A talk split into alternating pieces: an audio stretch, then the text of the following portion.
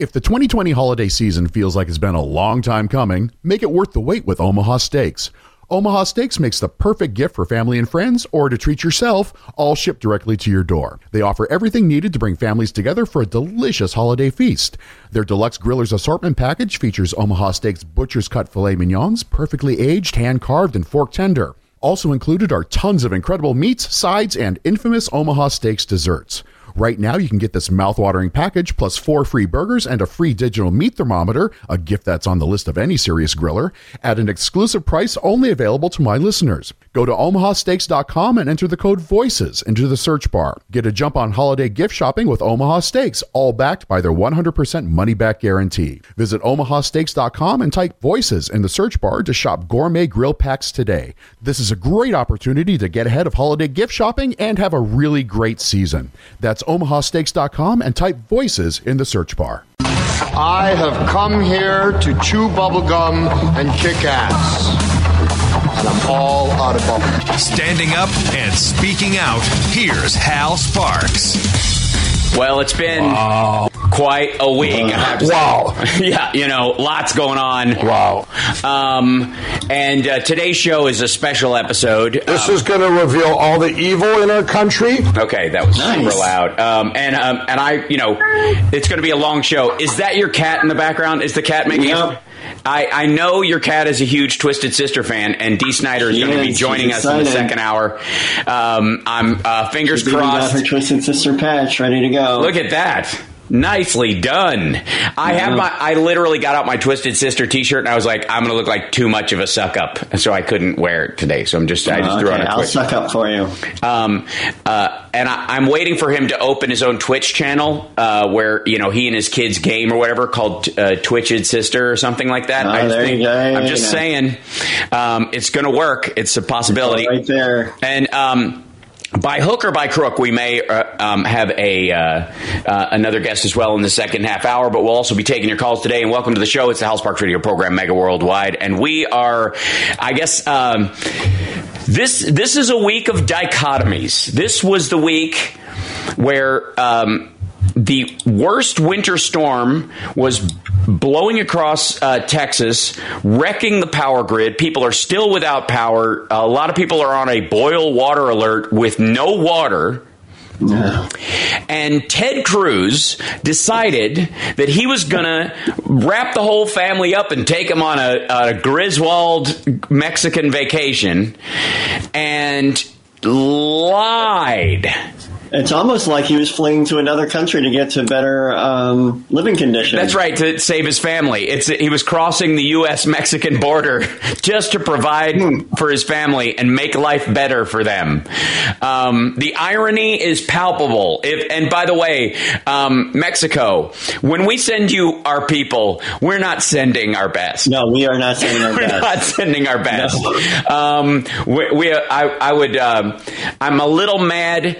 Honestly, if you'd have kept Ted, we would have just written off the whole wall thing. You wouldn't have owed us another thing. You know what I mean? Oh, no.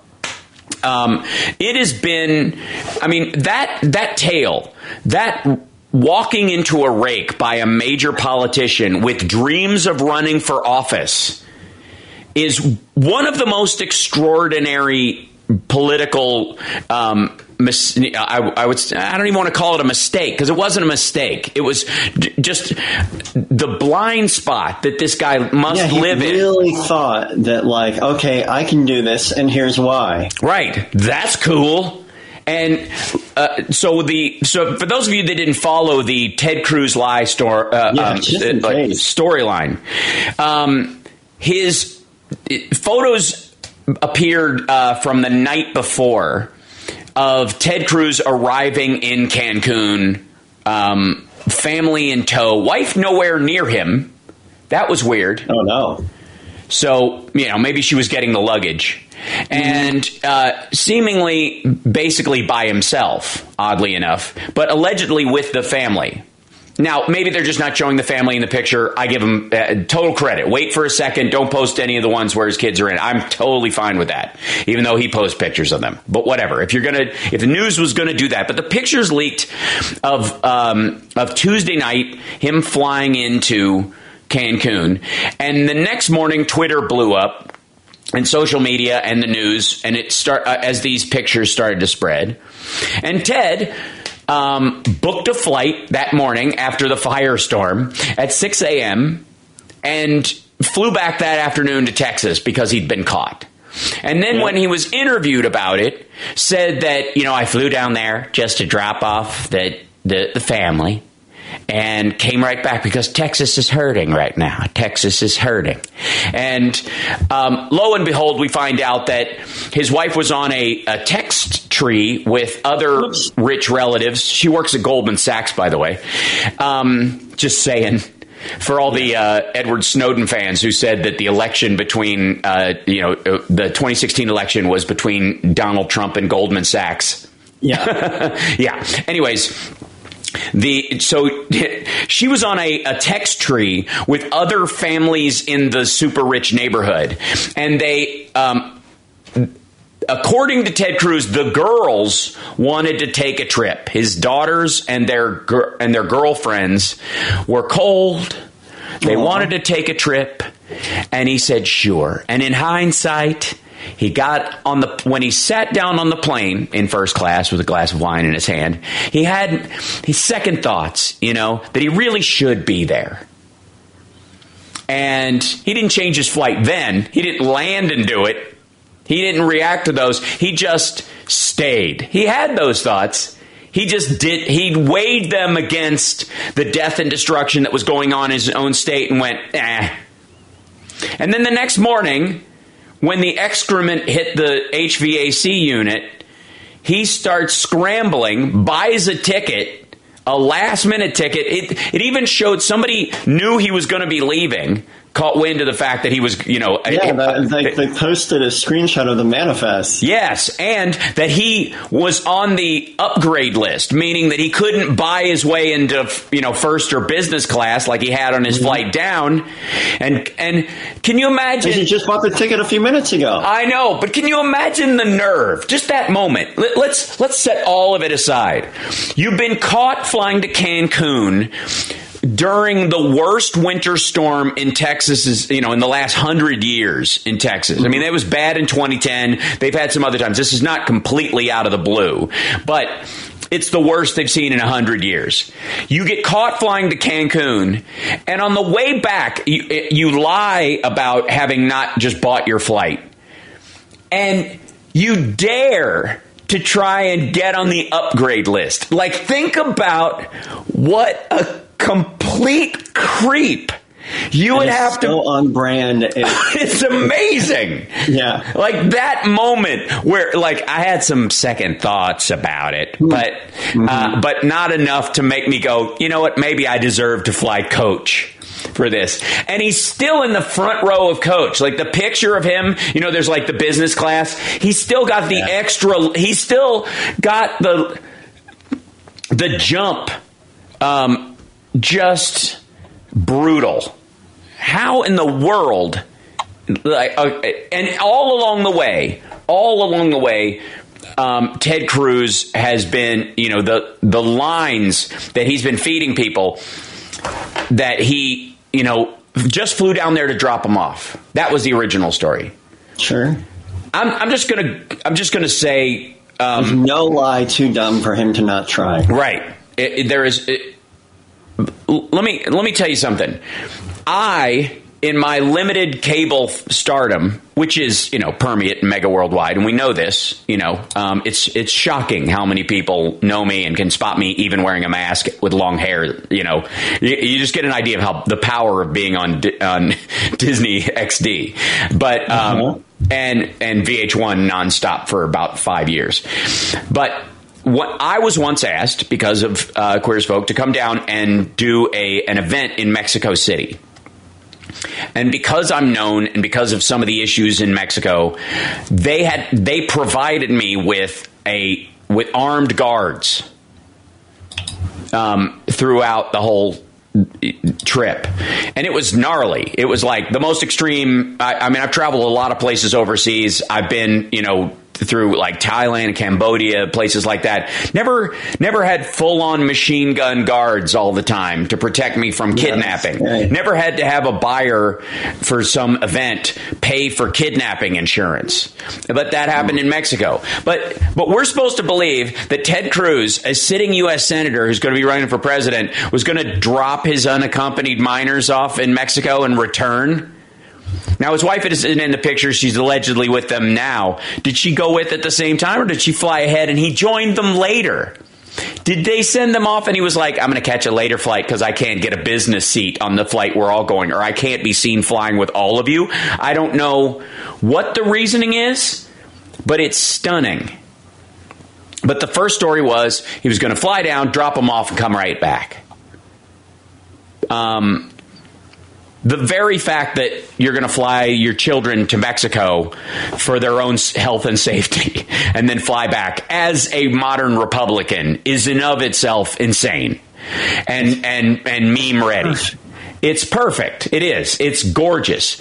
But the idea that you're just going to drop them off and come right back when everyone knows you were planning on staying through the weekend through Saturday, meaning that, you know, they were at least going to be there. You know, which means they were flying back Monday, but he didn't want to look like he was flying back on, quote unquote, a work day. So they've been telling this story, like, why do you come back Saturday? What, for church? Are you kidding me? So this story can never die. This needs, because every detail of it as it unfolds becomes more of an indicator of Ted Cruz's character and of the modern Republican Party. It is. And what's crazy is that there haven't been enough of these already. I mean, he reveals his cards at every turn. Every time. And Ted Cruz is the new, there's always a tweet. Now, that tweet about him saying, you know, that I'll believe in climate change when Texas freezes over was a fake. It was, you know, it's a fake tweet. But there's plenty of stuff where he's crapping on the governor of California and other states who need emergency. He voted against Sandy relief. He voted against relief for the people, the victims of Hurricane Sandy. Voted against it. And then when his own state was needed help, he got a call. Oh my God! Have you heard the meteorologist story, I Johnny? Don't think so. Oh, no, but we also can't forget to talk about Donald Trump Jr. having his back. Oh, we won't. That's coming up, too. We got to take a break.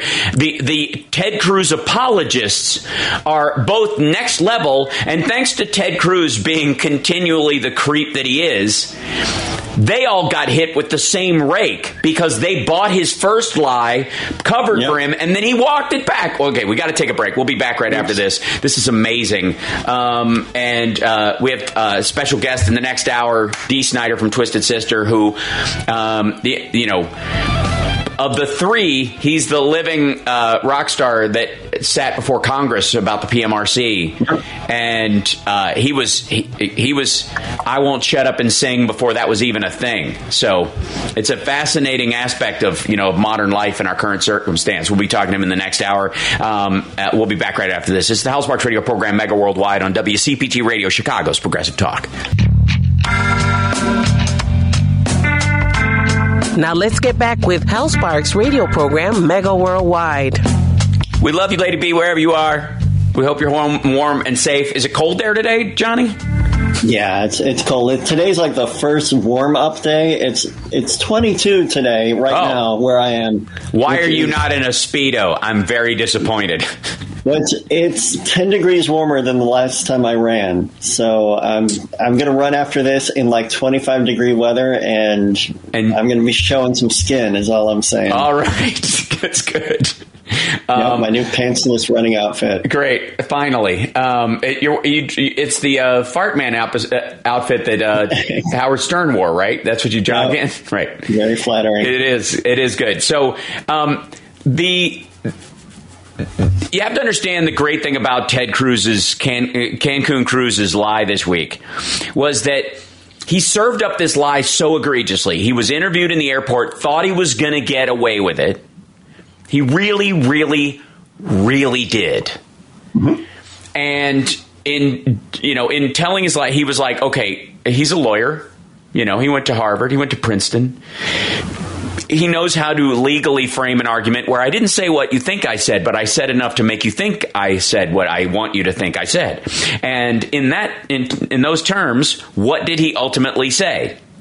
He said, I'm flying back today. Not, I plan to fly back today. I was going to fly back today. I just flew down to see them off and then returned to do my job because blah, blah. He wants to infer that without implying that. He wants you to infer it without him implying it.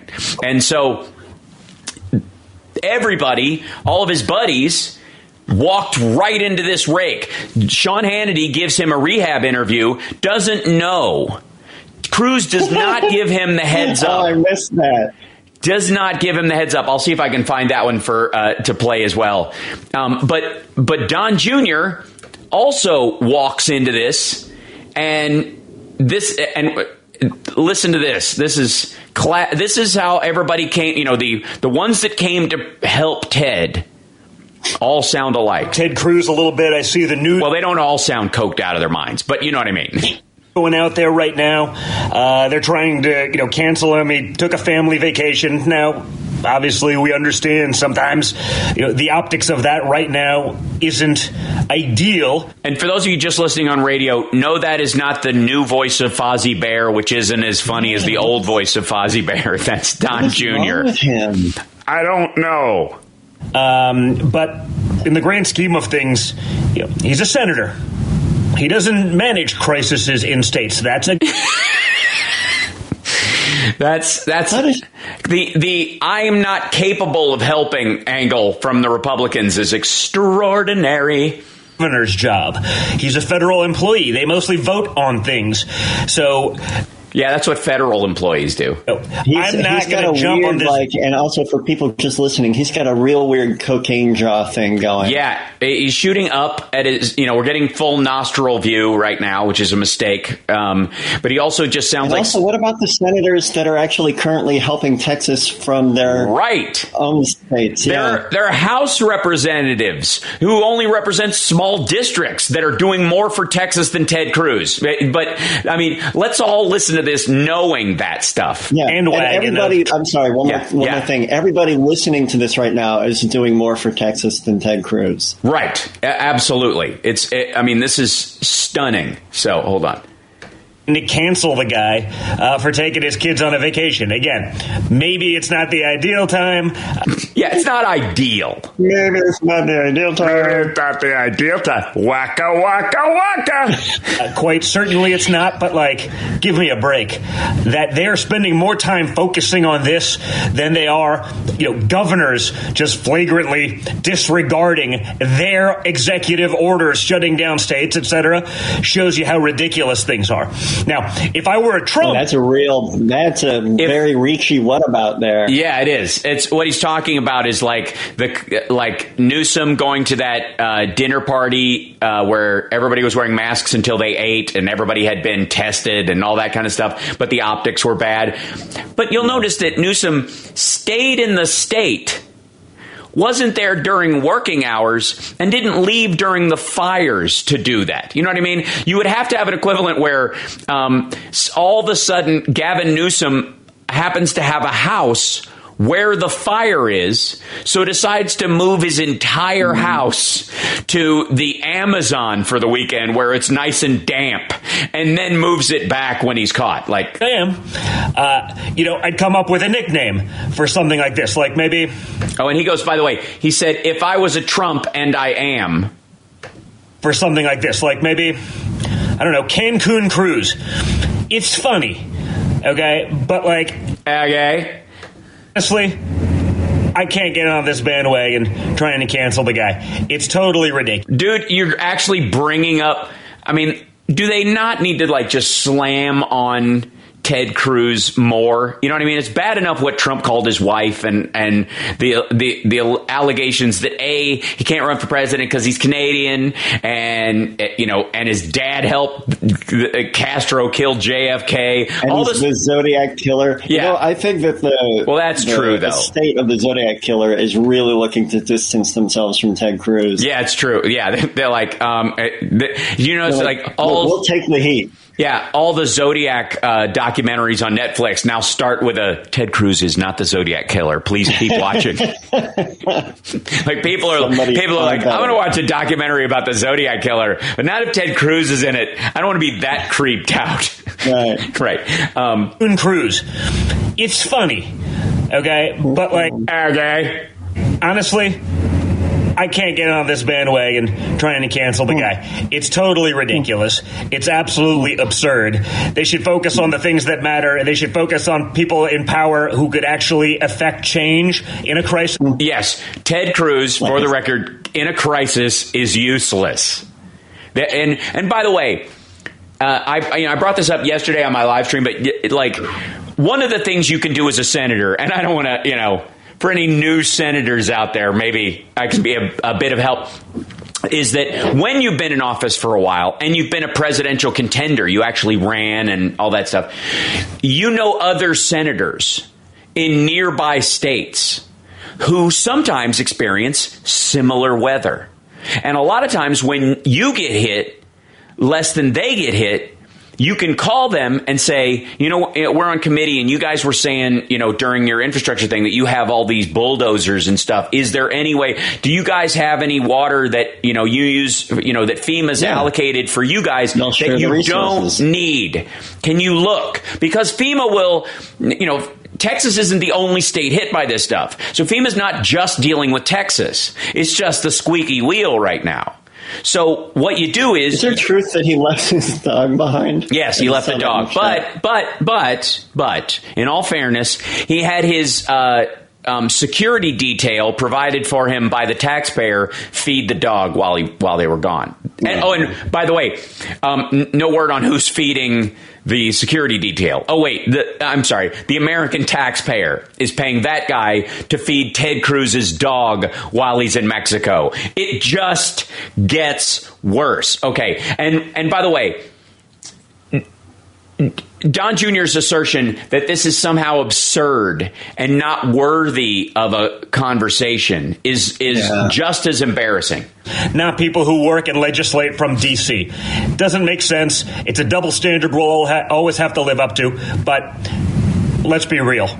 I'm happy to call out someone, even the people on our side, if they screw up. But honestly, in my opinion, this is not one of those times. No. According to Don Jr., the heir apparent to the Trump fortune and the Trump political world, I mean, because Ivanka's not going to run, you know, the second member in the Trump Pez dispenser. There are times to call out politicians for what they do. This ain't one. This is not one of those times. This is not one of those times. Waka, waka, waka. Wow. I don't know why. Wow. It's hard to understand. That's, by the way, for those listening, that's Mike Lindell, the My Pillow guy, Mike Pillow, from his own documentary. Yeah. So we got to take a break. The fallout from this, the recognition that, again, this is not about this is not just about Ted Cruz being Ted Cruz. This is about the Republican Party jumping in, because the Democrats, we tend to broom our own even before they deserve it sometimes, just out of optics, right? But in terms of the Republican Party, they could not move fast enough to do this. Like, they could not back Ted Cruz fast enough. And the irony is nobody in Texas is. We'll be back right after this. It's the Hal Sparks Radio program, Mega Worldwide on WCPT Radio, Chicago's Progressive Talk. Thanks for tuning in. Don't forget patreon.com/Hal Sparks, or you can support us by liking and subscribing to the YouTube channel at infotainmentwars.com. And then, of course, twitch.tv/Hal Sparks. If you're on Amazon Prime, you can subscribe there for free. And if you use Amazon Prime, it doesn't cost you a dime, and it helps support the show. Thanks very much. We'll be back right after this.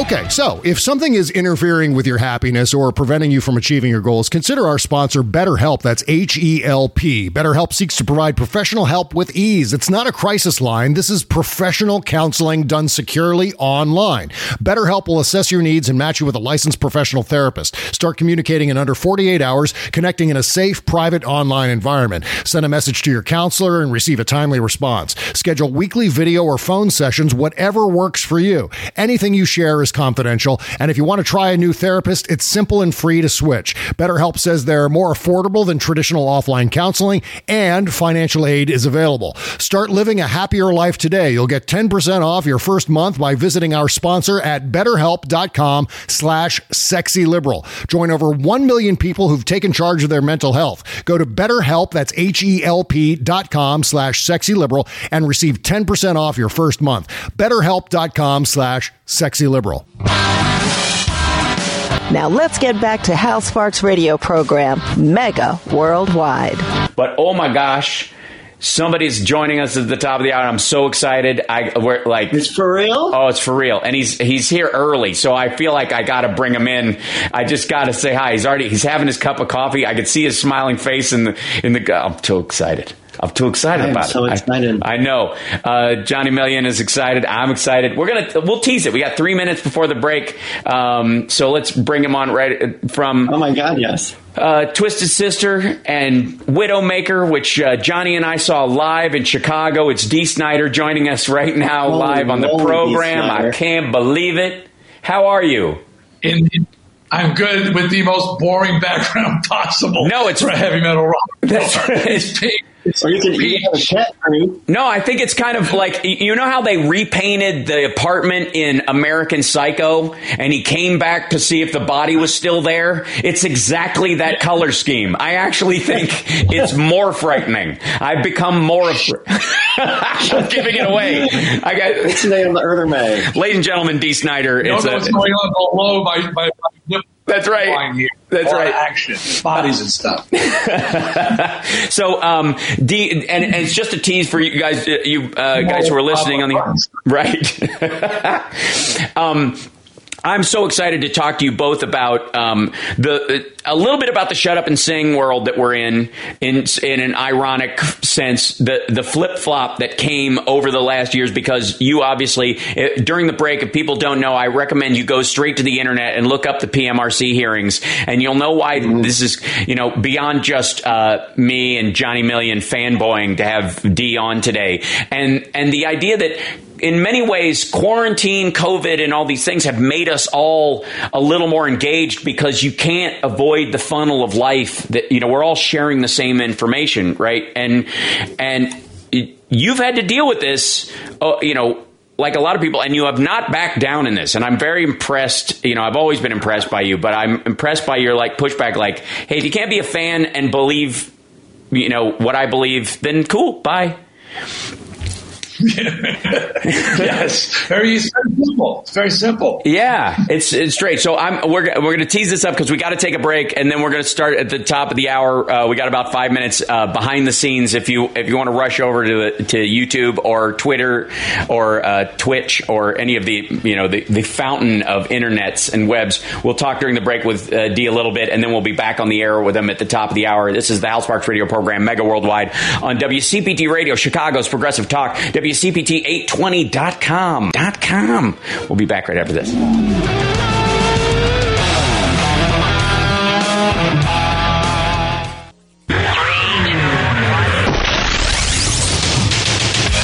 listening to the Hal Sparks Radio Program, Mega Worldwide. I've had people walk out of me before, but not when I was being so charming. Video streaming at HalSparks.com. I don't care for you, but a putrid slug you're troweling out.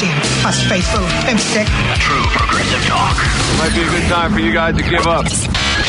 Welcome to the show, everybody, and welcome to our guest, Dee Snider from Twisted Sister and his own solo work, and Widowmaker, and Strangeland. I mean, you're an all-around dude, and just thanks for being here, man. Get ready, by the way. Get ready, boys, because I'm just finishing my next solo album for Napalm, which I'm hoping will be out by early summer. The Sledgehammer. You'll be pleased. Jamie Jasta at the helm again. Great. This one, well, I'll tell you, don't tell anybody. Right. But the title of the album is Leave a Scar. Nice. And the title is what the album's called. And it's, And anyway, it's very, and a lot of inspiration taken from what's happening in the world today. You know, I mean, you can't not absorb this. And if you're a Hal Sparks or a Dee Snider, shoot it back out at people in a very powerful way. So I'm doing it in a very metallic way. Yes, indeed. And so, for people that don't know, For the Love of Metal was the last album Dee put out with the the same. With Napalm, and I got the album pre-order, just for the record, no pun intended, because I knew it would be slamming, and I'm super I would buy this one already just from you talking about doing the vocals for it a couple of weeks ago. So I'm excited to hear it, and tell me a little bit about the inspiration part of it, because you've obviously been watching the news, and we've all been dealing with, you have bands like Megadeth and stuff being around for a long time, and then we experience a mass death event in the United States, and the way people handle it or dismiss it or, become completely, afraid of it or disassociate. There's a lot of ways to handle this. What was the moment where you started writing songs that were about what we're all experiencing in this? Well, the writing process and starting up the album with my band and Jamie Jasta at the helm again, it started right around during COVID. Yeah. And also during the political, after the election. That's when we were really gearing up, after the election and all the shit starting to go down. And luckily luckily your connection censored you, so we don't have to drop. But it's regular radio rules. Wink, wink. Just thanks for telling me that. Yeah. Okay, good. It's good to know. I thought it was a podcast or something. No. Yeah. Okay. We're good. I can control with Brett. I know. I'm very good with that. But one of the things that really just is the apathy. I'm really just not seeing the pushback from, I'll say, our side. One credit I'll give to the other side, the extreme right, is they open their freaking mouths, not getting violent. That's where you cross the line. But they speak up. Yeah. And for the most part, people on the left or on the center just sort of go quiet. And I'm like, you gotta shout just as loud. You gotta take, and there's a song on the record called Stand, and the chorus line, which is don't leave your mark, leave a scar, and that's where the title of the album comes from, Leave a Scar, and it's just, and I dealt with, you mentioned the Senate hearings in the 80s, yeah. When they asked me to come testify, I said, I'll take the flag. I'll lead the charge. And when I got there, it was me, Frank Zappa, John Denver, and with and nobody else. Yeah. Everybody was like, what happened to the industry? What happened to the band? It's really well documented in your, there's a biography available called We Are Twisted Sister. It's got a really good chunk on that. About you looking around and saying, where did everybody go? Yeah. Yeah. And I was really disheartened that people, the fans, were so apathetic. At the bands took this riding the fence kind of. Well, I don't want to offend anybody. Right. Look, I get that you don't want to be shooting your mouth off all the time, but sometimes you got to take a stand. Yes, man. Absolutely. important time in our history, and not the time to be sitting back and saying, well, let me see what happens, or oh, I'll let things sort themselves out. No, it wasn't that time. Yeah. So there was a lot of, that motivated a lot of this, the writing on the album. Well, but you're in a unique position, as am I in a lot of ways, in that, like, you and I are who we are online. We're not nameless trolls with anime icons covering for who we are, and we're really, a dude who works in the White House pretending to be like, I'm a local Texan, who cares, But we are, once we say our piece, we're open for a line of attack that is different from even the average citizen who could, if they decided to, just change their name online and nobody would be the wiser because they don't, So there is a bit of a plank walk that happens when you decide. And, I'm sure there's been a time where you're like, okay, do I post this? Yeah, I post this. Do I say this? Do I go out on this limb? Those are moments that because nobody did show up. That was the point, that you did. And you look back, and there was a bunch of people who there was a hitch in their get along. They just did not. They're like, I don't know. And you didn't. And there has to be a moment where you make that decision. What's that like for you? Where does that come from inside you?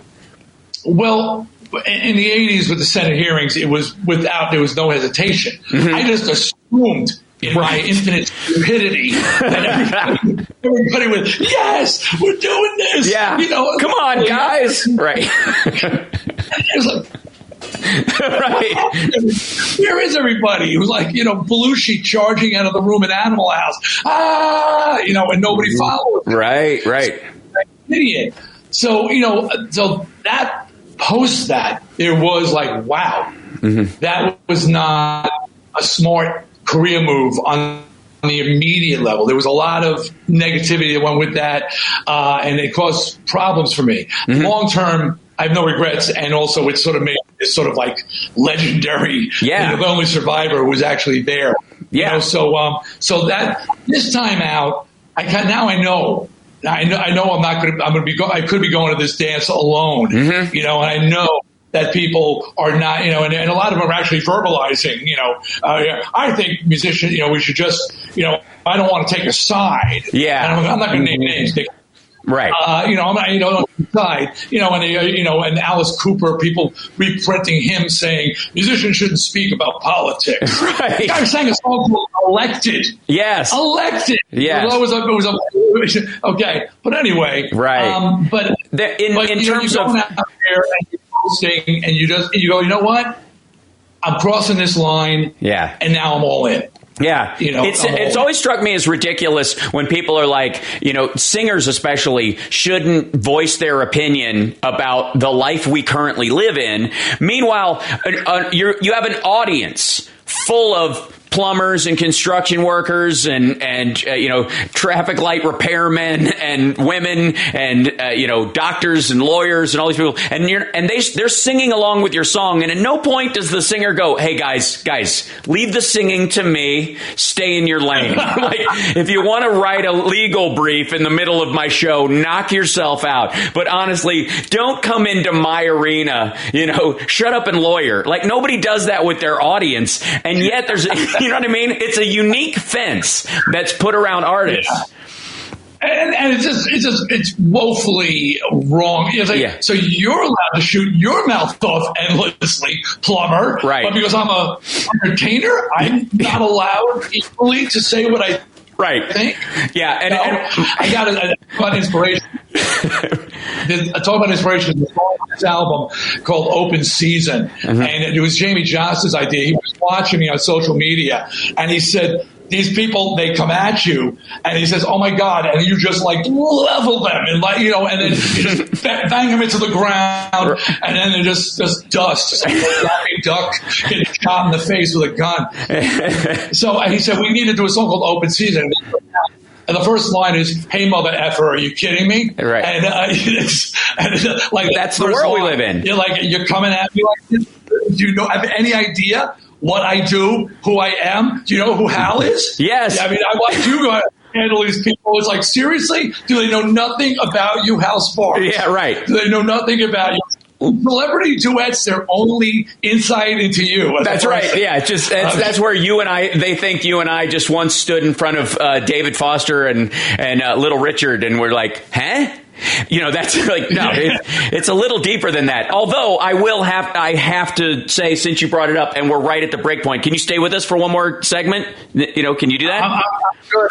I told my wife it was an hour, but whatever you got. Oh, man. Well, then. All right. Yeah, that was a mistake on your part. I'm just saying, because that's exactly how much we have left in the show.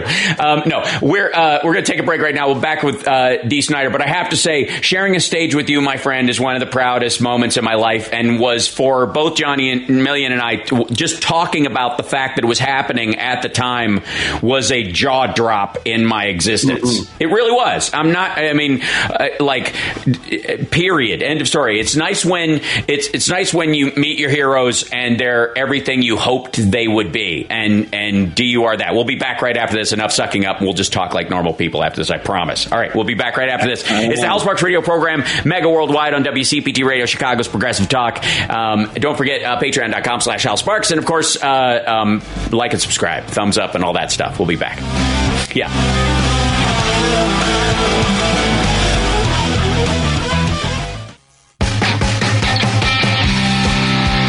This is Tom Hartman, and you're listening to the Hal Sparks Radio Program, mega worldwide on Chicago's Progressive Talk, WCPT. I have to say, the conversations during the break are worth subscribing to the YouTube channel just on its own, infotainmentwars.com. I'm just saying. Yeah, the good stuff happened while you were at the commercial break. Boy, did it.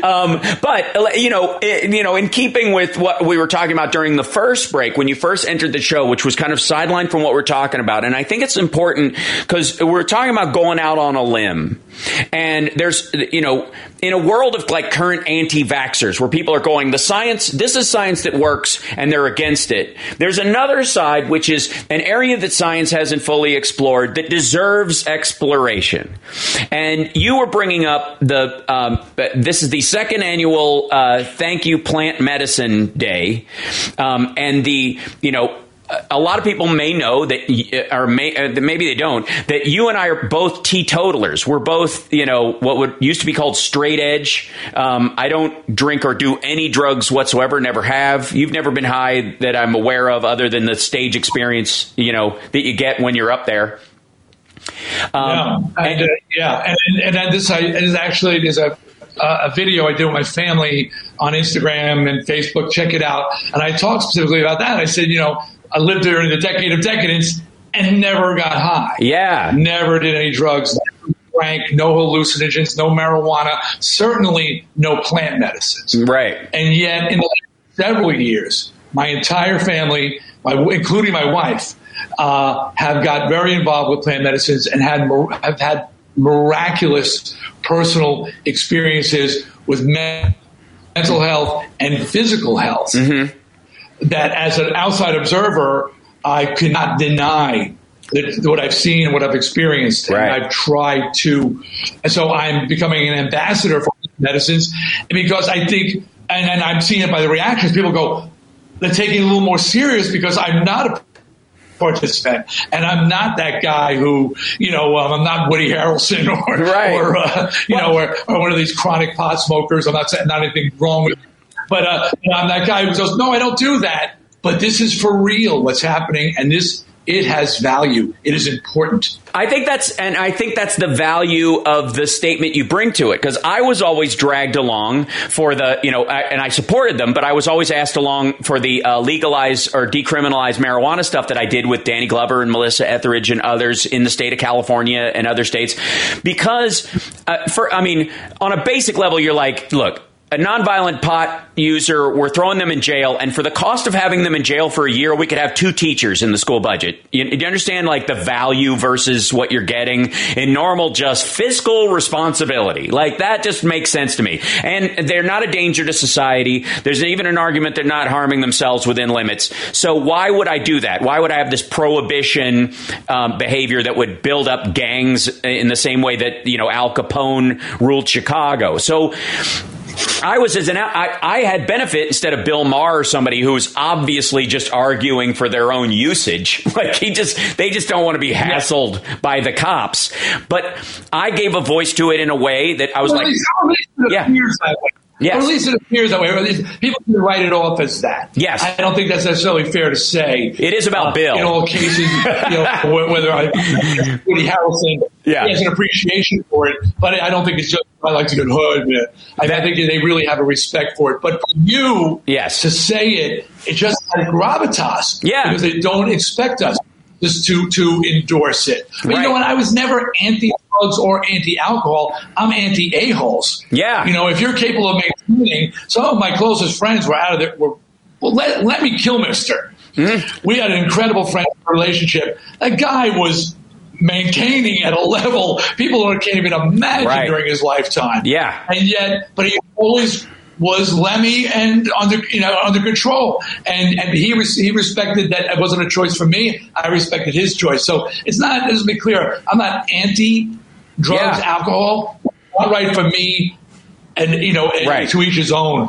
And that's a strange. Yeah, you have to understand that's a very strange perspective in our modern culture in a lot of ways. And in right now, in the political world, a lot of, even though you and I are seen as leftists by the right, in a lot of ways, what we're arguing for is functional government, so we could all get on with the business of not being businessy. And it's not like we're looking for everybody to live a bank manager's life. That's not the purpose. It's that you need it. You need the system operating and run by people who care and really want the benefit, the best for everybody, even if they don't agree with them on political terms, so that the rest of us can get on with making music, making comedy, delivering content that people like, making films and the like, and it's the same thing with drugs. Most people are either for it and in it or against it, in that very distinct line. And it's you being that ambassador is kind of the fascinating part. So you were saying that, like, your family's had an experience with this. Incredible. And it's I'm an outside observer. I'm not in the Maloka, where they ayahuasca. Mm-hmm. My son Cody, who's a film director, he starts his first movie. They start filming in May with Margot Robbie and Michael Shannon.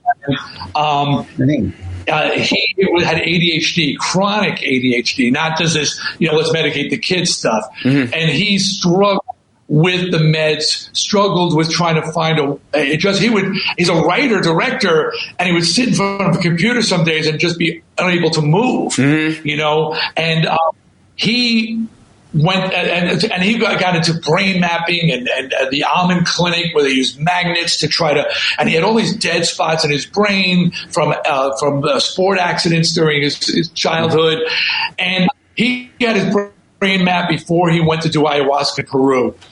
When he came back, not only was he cured of ADHD, but they mapped his brain again, not knowing he had done ayahuasca. As a matter of fact, the clinic was anti-ayahuasca. Mm-hmm. And they said, wow, the dead spots are fixed. Mm-hmm. They're gone. Yeah. And they were mystified. How did that happen? How did the brain reroute itself into synapses and whatever? And he hasn't had ADHD since.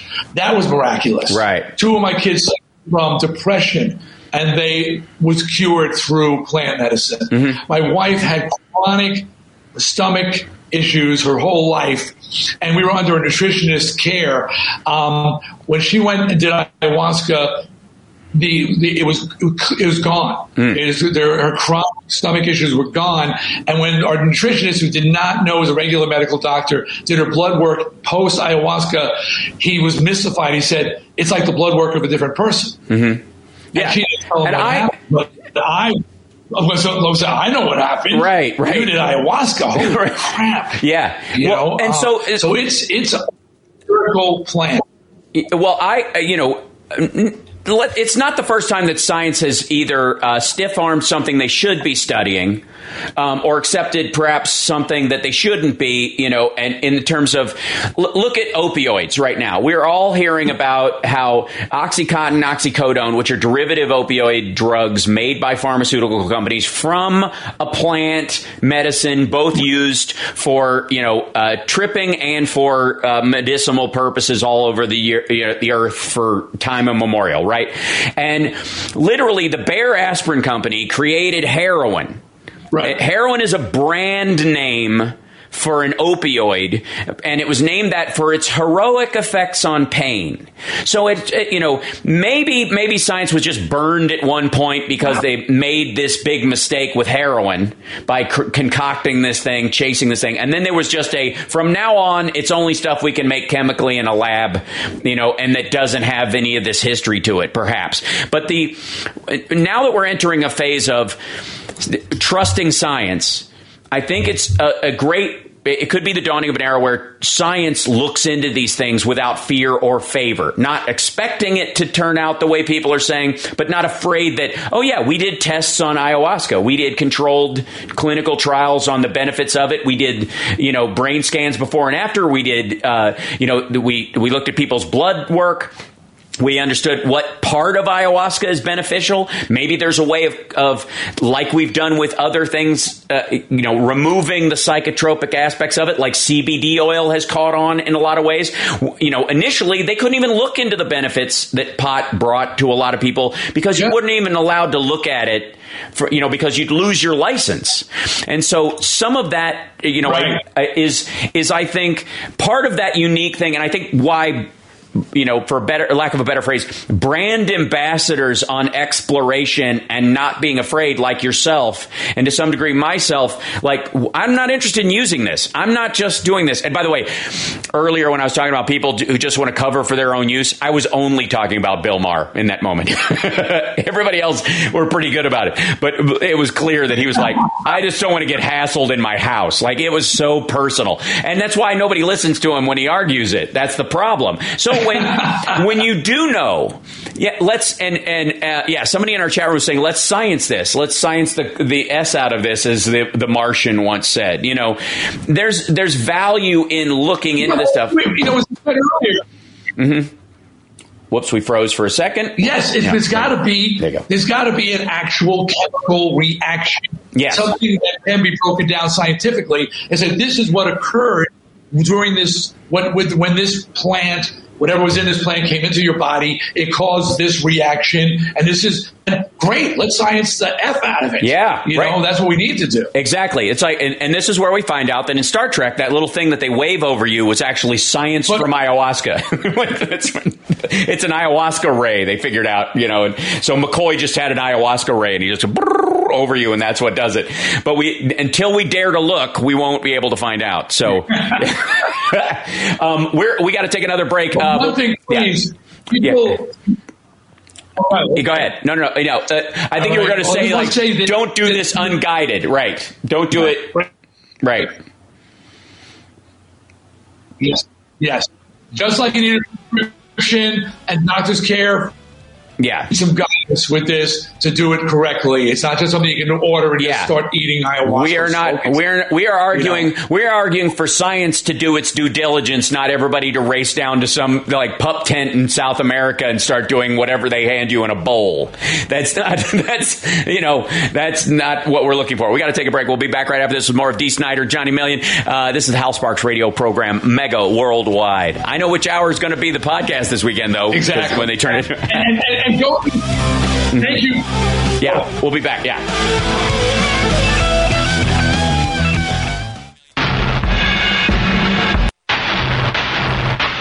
I'm Dick Kay from Back on the Beat, and here is the Mega Worldwide radio program with Hal Sparks.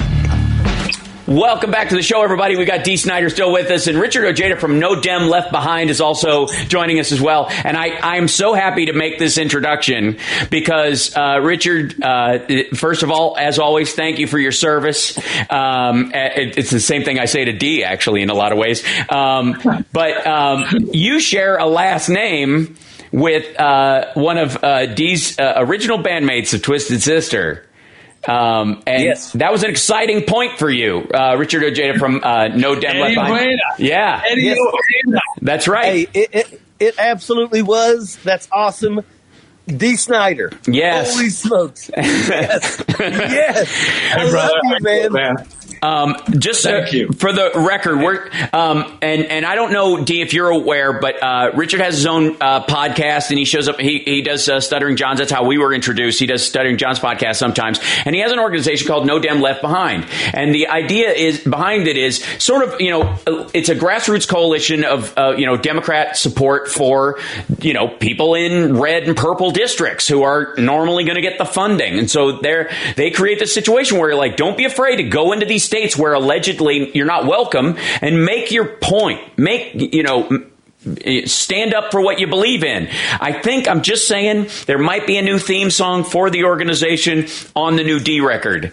Again, wait to hear my new record. I've got a song on there called Stand, which is literally stand for something. You know, just and really, you know, with Hal, you know, with song wise, and it sometimes shoots me in the face like Daffy Duck. I think it's important that you leave it a little bit open for interpretation. Yeah. So we're not going to take it has been used and exploited on both sides, right? And women's premenopausal medication. You know, so and that's Stand isn't telling people what to stand for. I'm just trying to tell people, just freaking stand up. Yeah. Damn it. Let me say something here. Yeah. That's right. Let me say something here. In 2017, I was a state senator in West Virginia, and it was my speech that lit the match on the teacher strike. Mm-hmm. But I'm going to tell you this. There was nothing more, hit you in the chest. When I was in the Senate chambers with the doors locked, mm-hmm. we had 28,000 teachers standing outside in the hallways, and they were singing, "We're not going to take it." Right. It was freaking phenomenal. Yeah. The teachers strike in and of itself. Yeah, exactly. And so there should be that interpretation aspect of it. Your music should be, within reason. Obviously, the QAnon folks are in a case all their own, and they seem to be, they seem to be like their superpower seems to be misunderstanding normal things. You know what I mean? Taking normal things and let me just tell you, the only time I object in the first line of "we're not going to take it" is "we've got the right to choose." Yes. Now, I think that's pretty on the nose. There's nothing metaphorical about that line. No. I was being very deliberate with those words. Pro-choice. Yeah. So these organizations who are anti-pro-choice, I simply reach out to them and say, "Do you know the words?" Right. And they're like, "What? Well, yeah, we're not going to take it." I said, "No, the first line, we got the right to choose." Oh, my God. And they stop using it immediately. Yeah. If you don't stand for freedom of choice, I've got a problem with that. But otherwise, it's a song for everyone. Technically speaking, if you don't stand for freedom of choice, you kind of don't stand for freedom. If there is a function of freedom, it's sort of the ability to make a decision on your own. It's kind of an overqualification. Yeah, right. Yeah, right. It's a little, being pro-choice and is pro-freedom at its root. I've always been confused by their use of the flag. Now, this is, and by the way, I know Richard's still just fanboying. We got all ours out of the, Hey, Richard, yourself. I've still got some of the famer. Mm-hmm. I'll do your show, man. I'll love to come on your podcast. Hell yeah! Airborne. And Johnny's still got some in the chamber for that as well. When you're talking about, Richard as being, as a state senator, helping to lead this and Dee making this choice to go in front of Congress or to be open about your political beliefs, because I don't think I know some people, art-wise, like to remove it for the sake of that interpretation. But then there's some people, you know, where you just can't. You can't listen to some people's lyrics and go, you know, you can't listen to a Queensryche record like Empire and go, I don't know where they stand politically. I don't know what their concerns are. Like, literally in the song Empire, he's singing the budget allocation for education and law enforcement in the song. There's literally, instead of a soul. Yeah. So that choice to, you know, and since we're talking about choice in that regard, to stand out there, I think, what would you say to people who are afraid of making that choice of, you know, of standing literally to motivate them to feel free to be themselves fully? That, you know, what would be your advice on that? You know, those, you know, whether it's baby steps or the reality, how do you, because I think you guys both, and I certainly do, and I know Johnny does, you look at the world slightly differently. I think we all share one thing in that we feel like we belong in the world.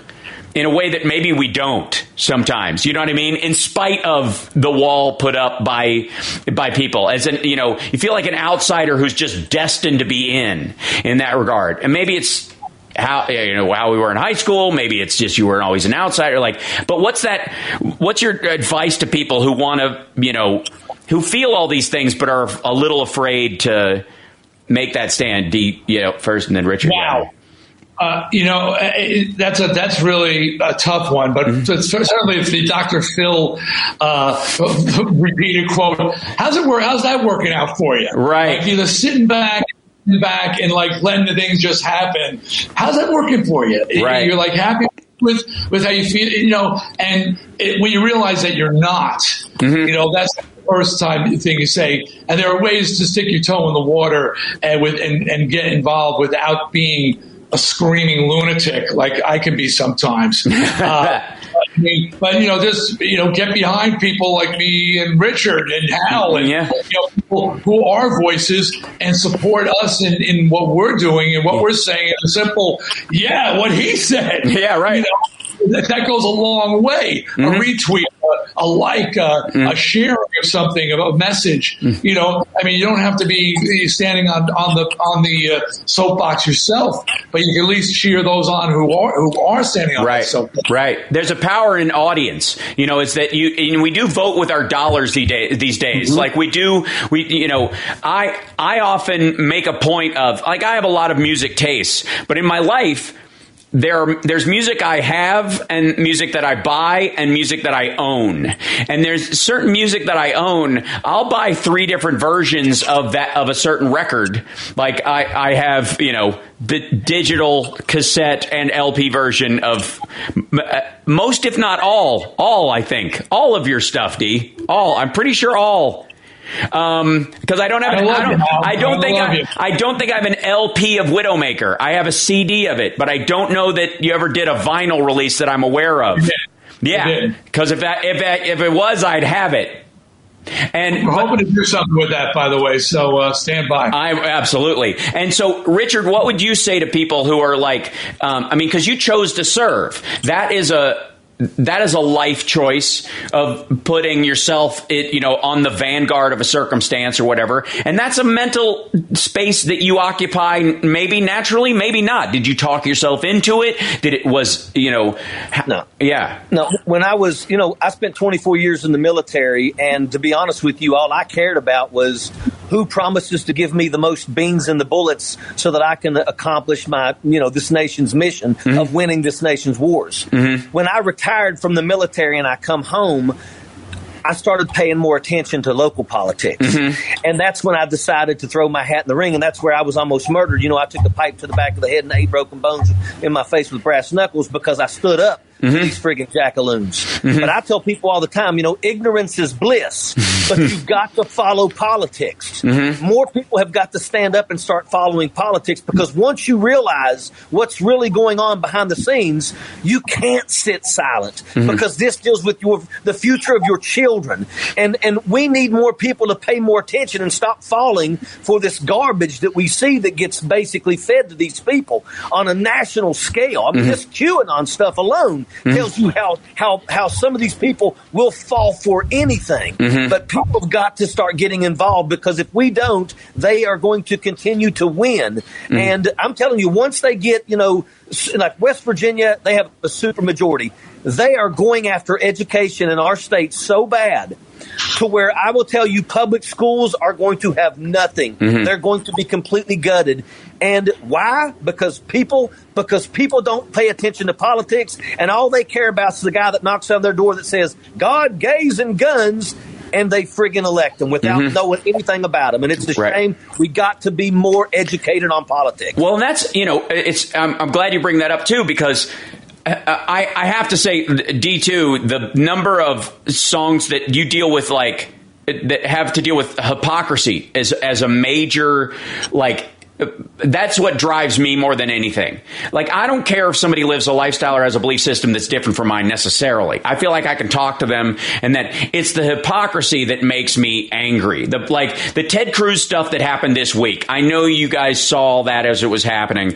And it's brutal, not in just his disregard for his own constituency, but the blatant hypocrisy and the lie he's been putting, and the fact that he would call other people out for years and then do something like this without any regard for the ramifications of it is in and of itself just extraordinary. And it's enraging. So, D, in that, you know, in those terms, you know, what's the thing that makes you the most aggravated? But is it, you know, in terms of when you see something politically where you're like, that's something I have to jump on?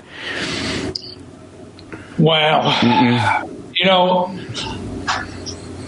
what Richard is saying is absolutely true. People aren't paying attention to what's going on. They're watching it's what the magician has. He has something trying to distract you from what's actually going on. Right. And there's a lot of distraction out there. And a lot of politicians, they really play off of that. I think they really work the fact that we're paying attention. We're looking over here. I mean, Trump did. Yeah. He loved, just like he was operating, doing his thing. He had this craziness that just kept people focused on the craziness and not the corruption that was going on. And people were missing. There would be misdirection. That's the word. Yes. And what Richard is saying is that we gotta pay attention to what's going on. It's beyond guns, gays, and God. You know, they're using that to misdirect you, to distract you, and while other things are happening behind your back. Yeah. Look at during the time when, you know, you bring up those things like guns, guts, and God were become this, like, you know, this rallying cry, you know, of the right. That was when credit default swaps were happening. That's when the lead up, the biggest cries about that stuff, the culture war aspect of it for almost 15 years was in direct lead up while the credit default swap damage was happening that eventually led to the 2008 crash, which caused, you know, obliterated wealth for a lot of middle class people, you know, sent a lot of people into poverty, destroyed households, lives ended. And it was all during this time where they were selling this whole thing that Democrats are going to come for your guns, and that's the only thing you have to worry about, is that the idea that they're going to want that, and the real damage was coming from another front. It was a misdirection. It was the inflated tanks before D-Day. It was a whole field full of air, you know, like tank balloons, so that the Luftwaffe would think the tanks were coming from another direction. And that is the current Republican methodology, it seems. Go ahead, Richard. I can tell. But you got to also understand that, you know, they're doing that now. And they redo this every so often. But, you know, for 8 years, we listened to these people attack President Obama for everything from a daggone tan suit to golfing. But then the moment that Donald Trump takes over, they're completely silent on the fact that he's golfing. Right. And he's actually making a fortune from his golfing. Yeah. I mean, you know, Trump got a pass. And that's one of the things people got to understand. If all you do is get your news from one source, which is Fox News. Now we've got dumped again. It happens. It's real radio. It's okay. 3, 2, 1, and we're back. It's okay. It keeps the guys in Chicago on their toes. I forgot to tell you, Richard, we're real radio, so we have to do all the FCC rules. We got to we are going to take a break, by the way. We'll come back right after this. It's the Hal Sparks Radio program, Mega Worldwide, with No Dem Left Behind. I want to talk about that in the break, and then I want to talk about Dee's new and of course the fact that Johnny just sneezed into his elbow like a proper COVID, post-COVID behavior. Yes. Yeah, we'll be back right after that. Do the Dracula, right? We'll be back right after this.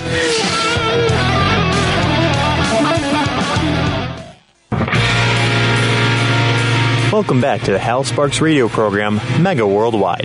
It's now time for the happy ending. Yay! So we always have a happy ending on the show as best we can. It's been tough over the last year. It really, really has. But today of all days, having Richard on with us and having Dee on with us and me and Johnny Million, just it's the culmination of a lot of work and I want to, before we get into our, we get caught up in the next conversation about it, I do want to bring up that there's a site called Thank You Plant Medicine that Dee wanted people to look into, especially when, in terms of the conversation we were having earlier. It's if you have any questions, if you want guidance or want to know more. Yeah, it's thankyouplantmedicine.com, and the hashtag is Thank You Plant Medicine. Now, there's a lot of plant medicines, by the way. I mean, obviously, the higher end psychotropics are going to get the most news because if it makes the walls bleed. It leads, I suppose.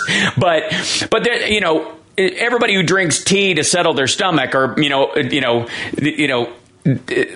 lemon verbena tea, or like lemon honey tea for your throat, like those kind of things, that's plant medicine too in its own way. It's just on a different scale. And at certain points, what we need to do, and this is the most crucial part of this, and I can't stress this enough, is we need to start pushing for science to look fearlessly into these things, where the government is not going to shut you down if you do real, genuine clinical study of the benefits of plant medicine, acupuncture, massage, acupressure, whatever, all the organic medicines that have shown up in different societies for thousands of years and have had, have a giant, list of people who've had efficacy and not had efficacy. And you take them for a placebo and a nocebo effect, and you do the real science. That's what I believed was necessary about the legalization of pot, and I think there is a value in looking into these things and going, you know what?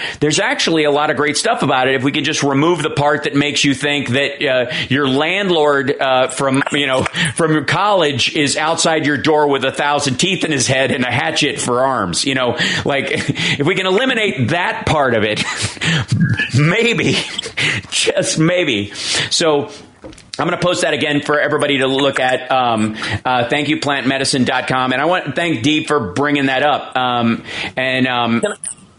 then Richard, go ahead. Yeah, sorry. I just want to say real quick, one of the things, my bill was what made West Virginia the 29th state to become legal for medical cannabis. Mm-hmm. And it was such a hard fight because the truth is that, people – Big Pharma is controlling everything, and Big Pharma doesn't want anything to pass without them having their hands in the money. Mm-hmm. So, this is one of the things where, and they're controlling the scientists too. Right. Exactly. Well, when you know that something works, you've got to let your legislators know that so that they push for that, because if not, Big Pharma will shut it down. Which is exactly how medical cannabis ultimately got passed. It's ultimately, that's how the conversation started. It was becoming an overt aspect where there were so many people who were using it for pain mediation and all kinds of other stuff who didn't have insurance, by the way. The irony is that the Republicans fighting against things like the ACA eventually led to the fact that people were self-medicating with other things, and there was enough allegorical evidence, that led them to eventually having to look into it. And a similar thing will happen with a lot of these things. And like I said, literally Bayer aspirin was behind the first major use of syndicated opioid use in the United States, and the creation of heroin and other painkillers. And while we're synthesizing OxyContin and oxycodone and pretending that they don't come from opium and saying that's what they have mined opium for other benefits and have used it willy-nilly, the idea that you can't look into these other things and have scientific studies for their benefits and eliminate any of the fantastical aspects of it and focus on what's repeatable, what's reusable, what's safe is ridiculous. And I think the next big movement should be to push science to have the freedom, the choice We've got the right to choose it, one would even say. Right. In that regard. So I think that's fantastic. And then of course, I want to mention No Democrat Left Behind, No Dem Left Behind, that movement, and Richard, the benefit of not being afraid to go into red districts. The statement here is rural Democrats, we do exist. It's amazing that has to be like the lead, feed on that. But what would you say to somebody who's thinking about running for office and they're like, well, I'm in a red state. It's really not going to change. I'm not going to have any support. Well, ultimately, what we're trying to do is we're trying to reach out to these red rural districts, and we're asking the people that live there, do you know somebody that could be a candidate that the people could get behind, that we can finally get rid of some of these friggin' red seats? Mm-hmm. We can flip these red seats blue. It's not easy. Mm-hmm. But I'm telling you right now, there are amazing candidates out there. We had a candidate by the name of Lindsey Simmons in Missouri, mm-hmm. who absolutely was a Harvard grad, who was phenomenal when it comes to speaking to folks. Her husband was a helicopter pilot deployed with a bounty on his head, mm-hmm. and she didn't win, but she did a phenomenal job and broke literally records across the state. Right. So, and you know what? We may not be successful this race, but now everybody in the state knows exactly who she is and are now more likely to lean towards her if she runs again. And we sure are hoping that she runs again. That's great. Dee, I, since we've only got like 3 minutes left in the show, I want you to describe what was it like, and people should watch the documentary We Are Twisted Sister, by the way, but summarize just in line with what Richard was saying, what you had to go through as a band when you were first starting out before you got a record deal. How many tries did you have to make? What was that process like? Well, and I just said, I will tell you, and attack on Richard, too, you build off of the energy of what that woman did in that state. She may not have won the election, but that the people start building off that energy. It's good. We formed, the band formed in 1973, didn't make it officially until 1984. Right. I joined in 1976. I remember having 5 go-rounds with record labels, 5 demo tapes, 5 pushes, 5, and being rejected by every single record company in the United States 5 times. Mm-hmm. And finally going to England, like Hendrix did, like the Stray Cats did, like Joan Jett did, to get signed to an indie label there. And then we broke in England, coming back to the States. And I remember when we came back to the States to perform, people would meet me and say, "Where's your English accent?" Right. I'm like, what do we know about from New York? They said, "Well, we read about you. We got the record out of England. We read about you in Kerrang. We heard about you in England." But it was a very long struggle. But you keep building off a little bit of success, a little bit of ground you're taking, and until you finally get to where you go. Yeah. And it's not an insurmountable obstacle, for a band, for an artist, or for a party to make a change where where they live. All odds. Every rung in the ladder matters. I want to thank you both for being on. Dee, love you, brother. Thank you for being there live from the American Psycho apartment. I appreciate that. Thanks for repainting, covering the blood on the walls. And Richard, thanks so much for being with us. It was nice to get to hook you guys up. I look forward to you guys, him being on your podcast and that conversation. We'll make it happen. Johnny Million, love you, man. It's nice to share the show with you on days like this, especially. It's crazy. Thanks to everybody for listening. Stay tuned for Dick K, and we'll do a little bit of a post show after this. It's the Hal Sparks Radio program, Mega Worldwide. We'll see you next weekend. Thanks, guys. Thanks. Did you know that a large percentage of the face masks sold on the market today are fraudulent? Many of them claim to have levels of filtration they don't meet, or worse, have literally no filtration at all. A very small number of manufacturers have respirator face mask models that are tested in the U.S. by the NPPTL and authorized by the FDA. Buying a mask model that has been FDA authorized is the best way to ensure you and your family are getting true respirator masks. These masks filter to greater than 95% efficiency. and they can be reworn, making them a perfect choice, as wearing masks is one of the key things we can do to keep ourselves and our neighbors safe. Right now, the NewDealShop.com has FDA-authorized KN95 respirator masks with the anti-fake stickers on every single package. These respirator masks are in stock in the U.S. and ship immediately for free for our listeners by adding the code SEXYLIBERAL. You can even get 10% off the Clean Phone UV sanitizer for just buying these FDA-authorized masks. Go to thenewdealshop.com and now get verified, authenticated, FDA-authorized KN95 masks shipped immediately to your home or business. That's thenewdealshop.com, thenewdealshop.com, code SEXYLIBERAL.